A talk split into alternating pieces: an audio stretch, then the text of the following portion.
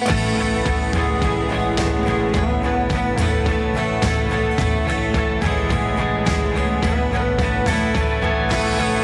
to Gracious Words.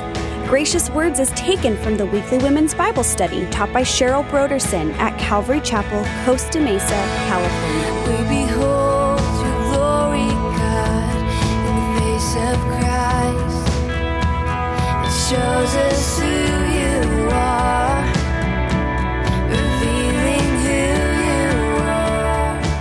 salvation came at a great expense. Jesus willingly drank the cup of wrath and took the penalty of sin and death upon himself. The sin which he so despised, he became so that we could be made righteous through belief in him.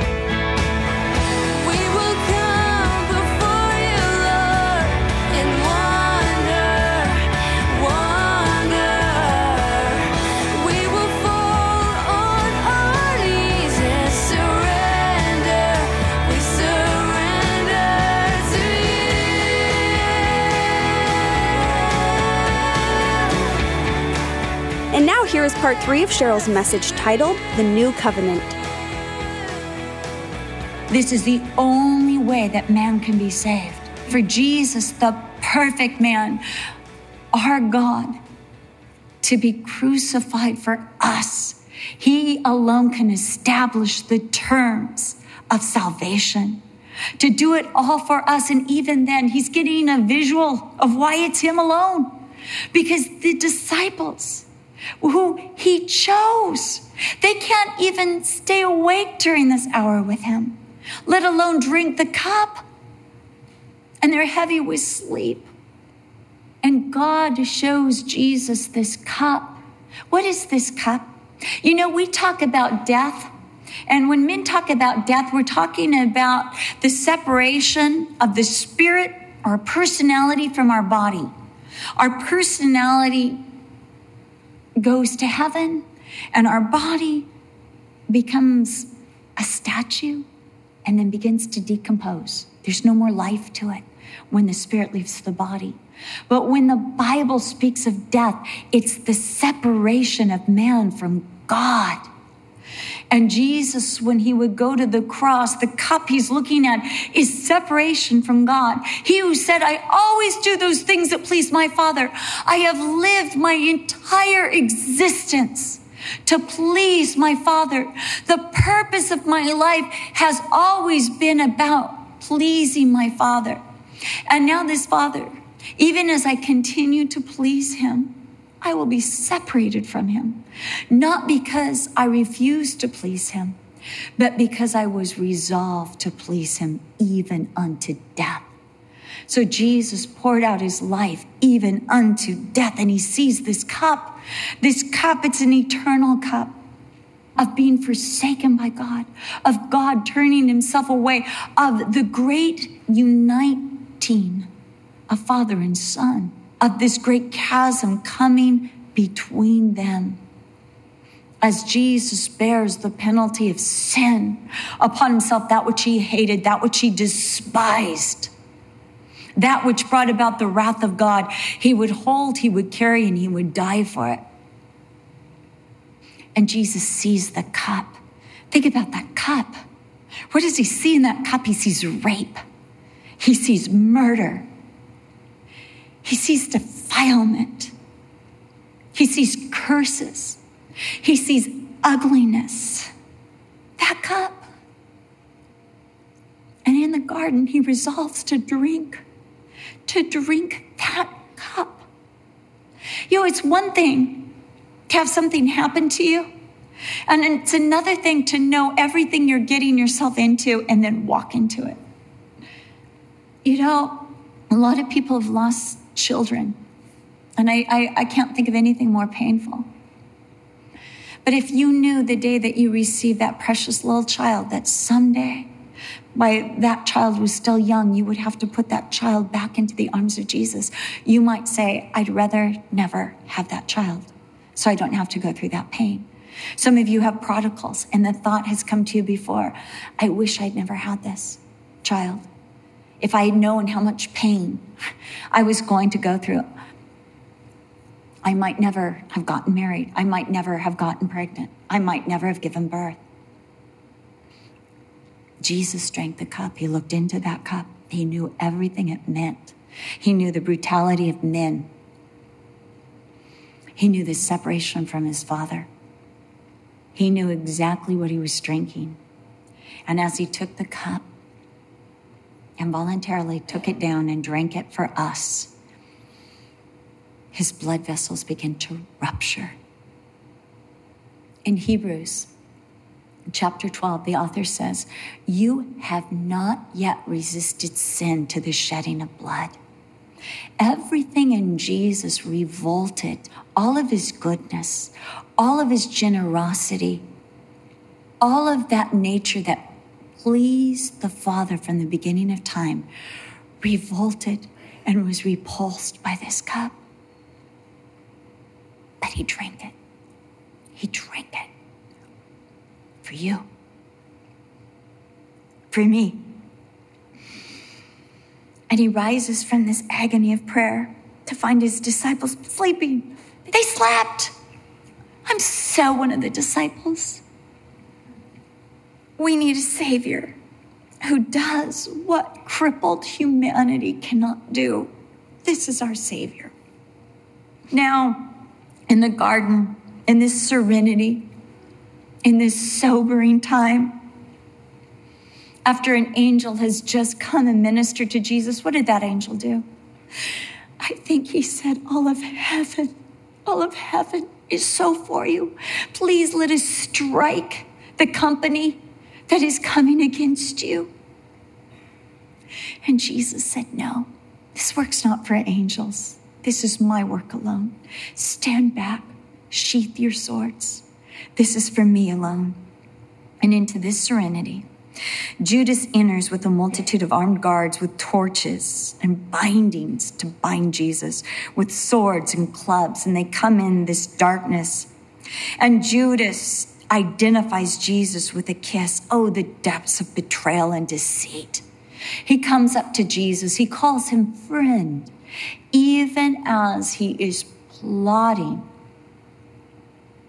and identifying Jesus to the enemy so that Jesus can be arrested and bound and given over to crucifixion.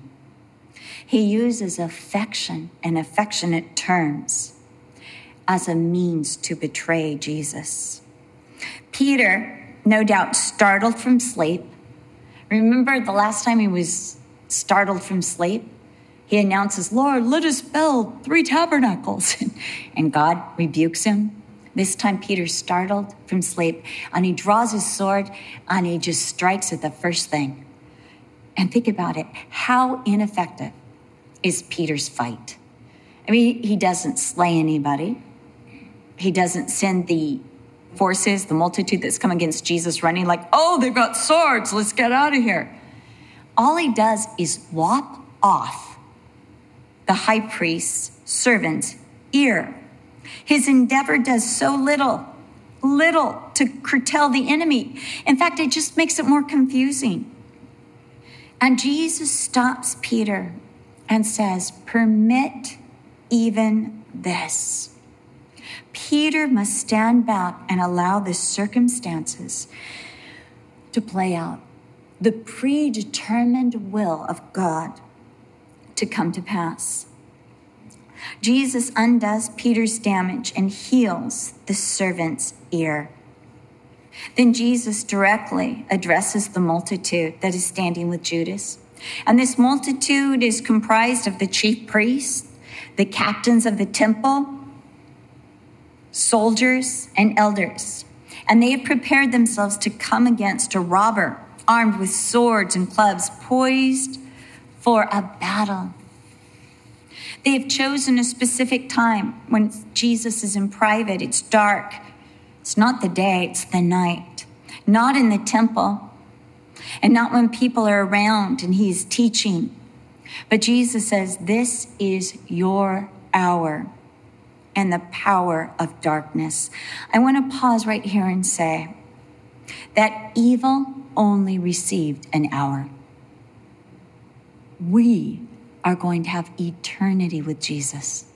with no sorrow, no death, no pain, no tears. And because Jesus gave evil an hour, he limited its scope, he limited the power of evil, and he limited the timetable of evil forever. Forever. He said, Here's your hour, and you've got about 59 minutes left. This is your hour. I'm giving you this time to do as much damage, your worst, but then I'm going to take eternity. I'm going to bring salvation. I'm going to bring light and glory. Jesus puts a cap on evil. Peter and the disciples, they forsake Jesus in the garden, we're told in Mark.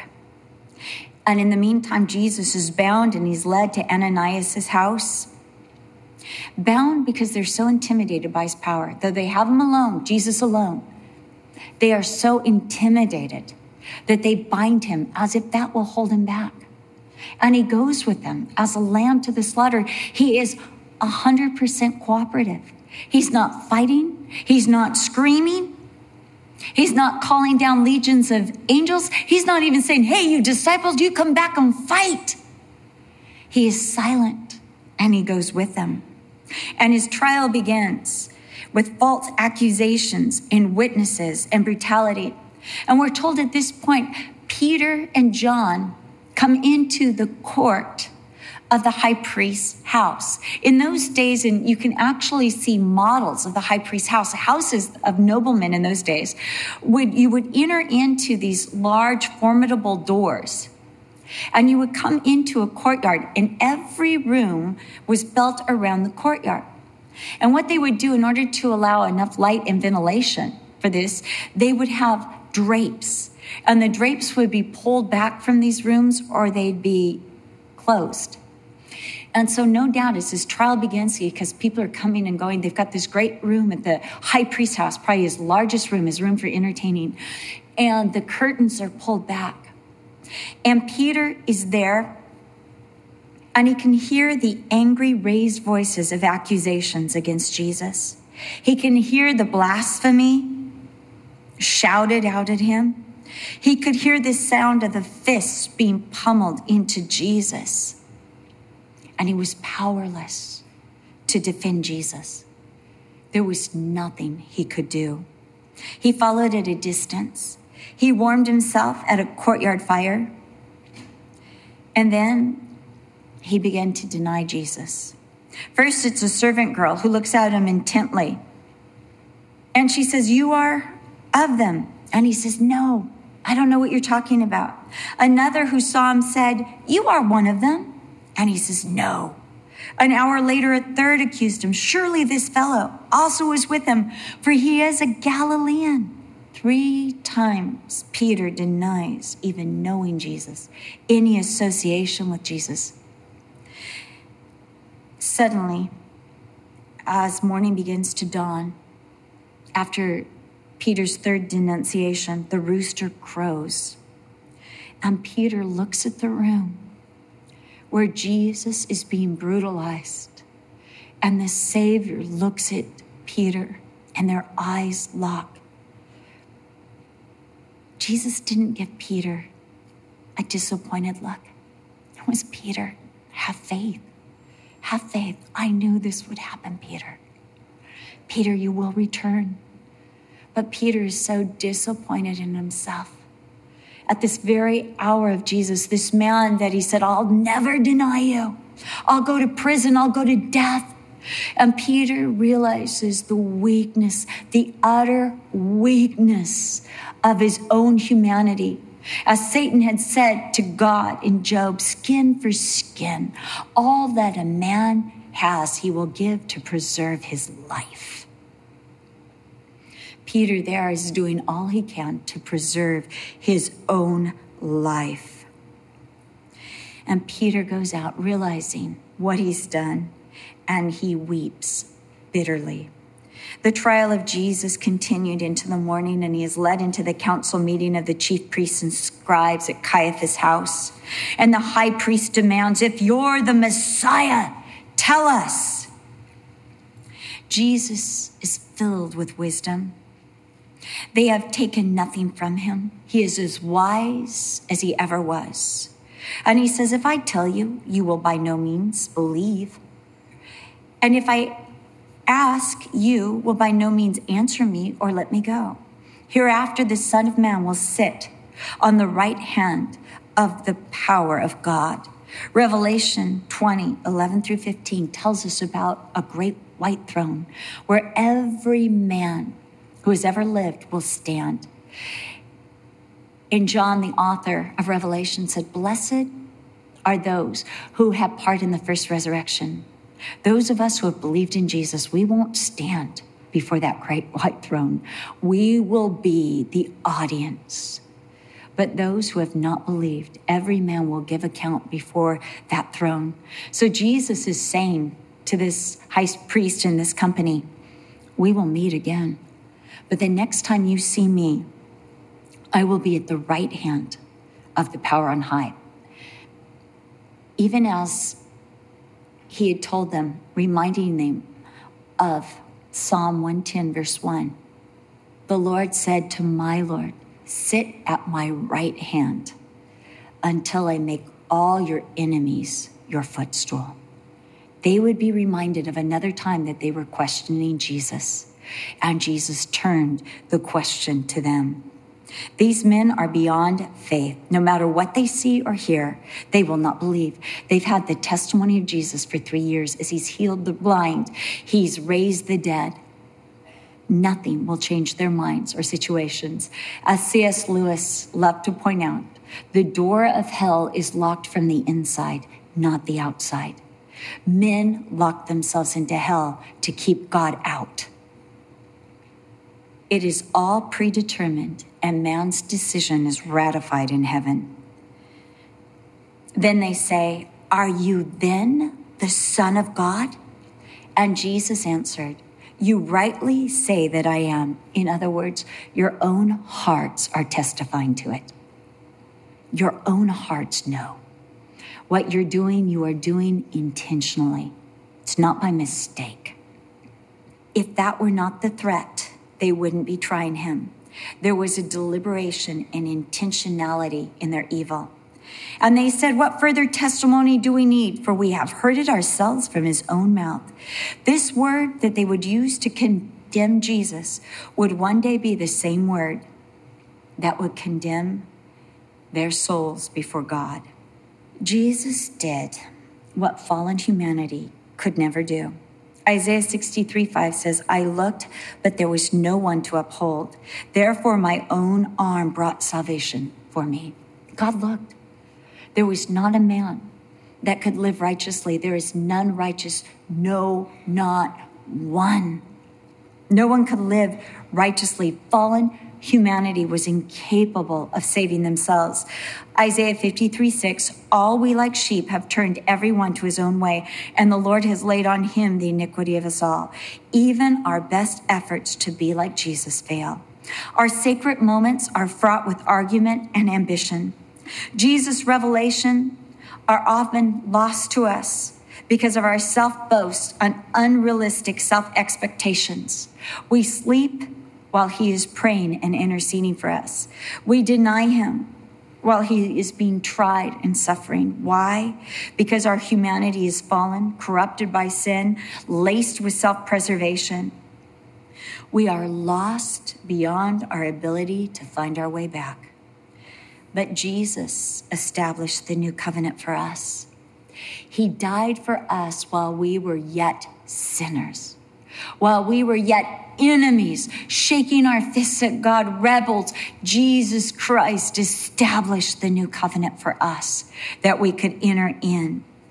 He did it because he knew we could not live up to the law of God or even to our own law or standards or even to the life of Jesus. He did what we could not do. Not only were we not worthy to do what he did, but we were unable on our best days, we are unable to emulate the posture of Jesus by our attempts, by our law keeping, by our self imposed resolves.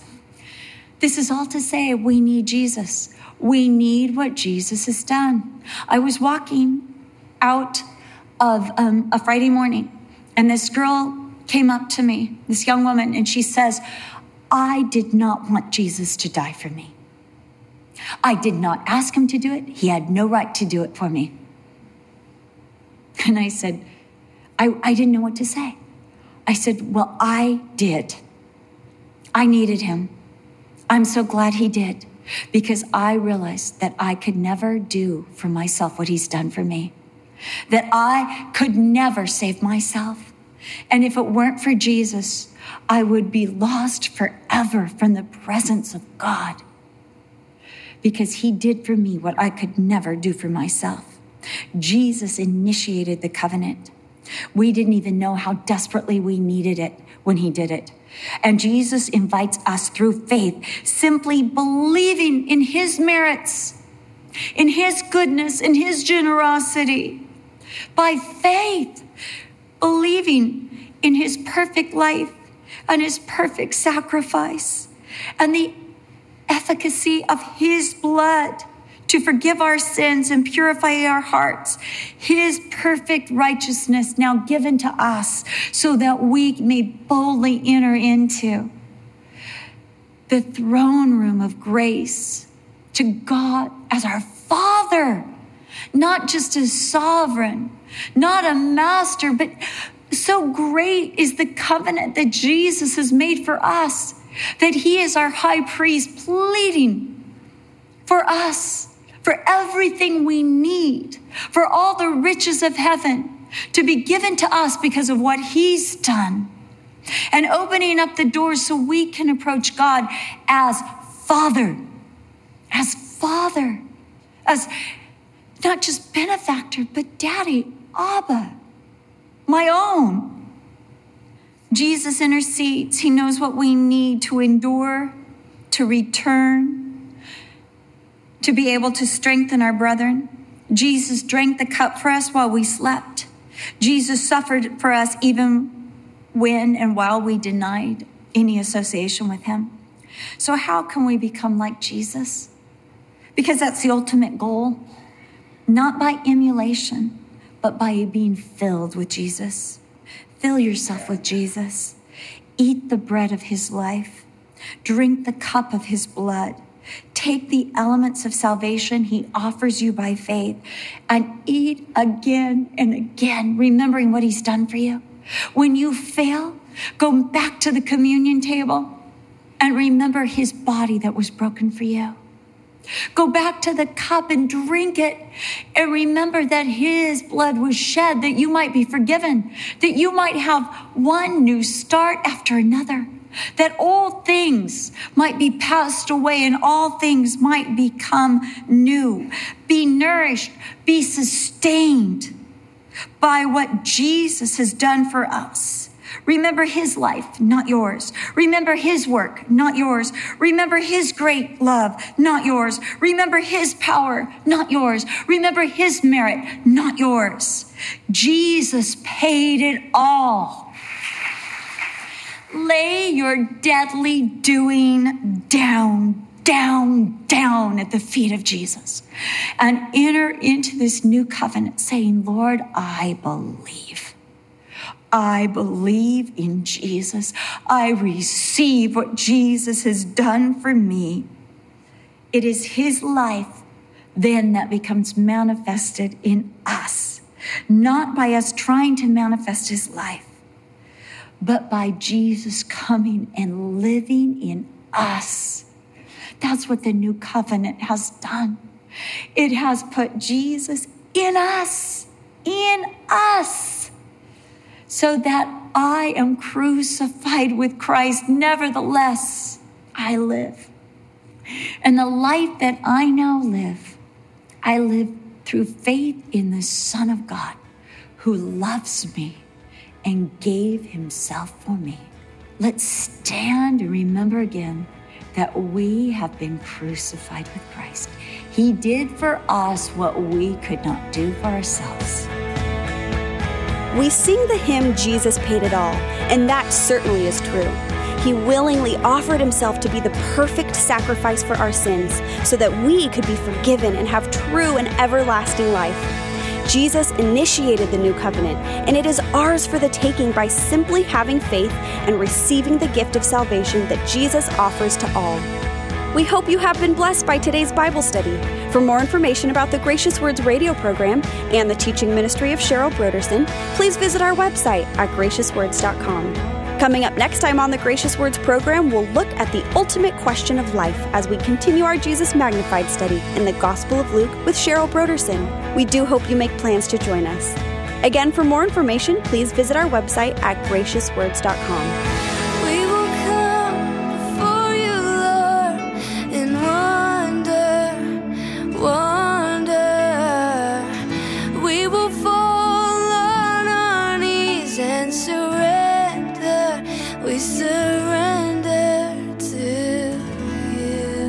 This program is sponsored by Calvary Chapel, Costa Mesa, California.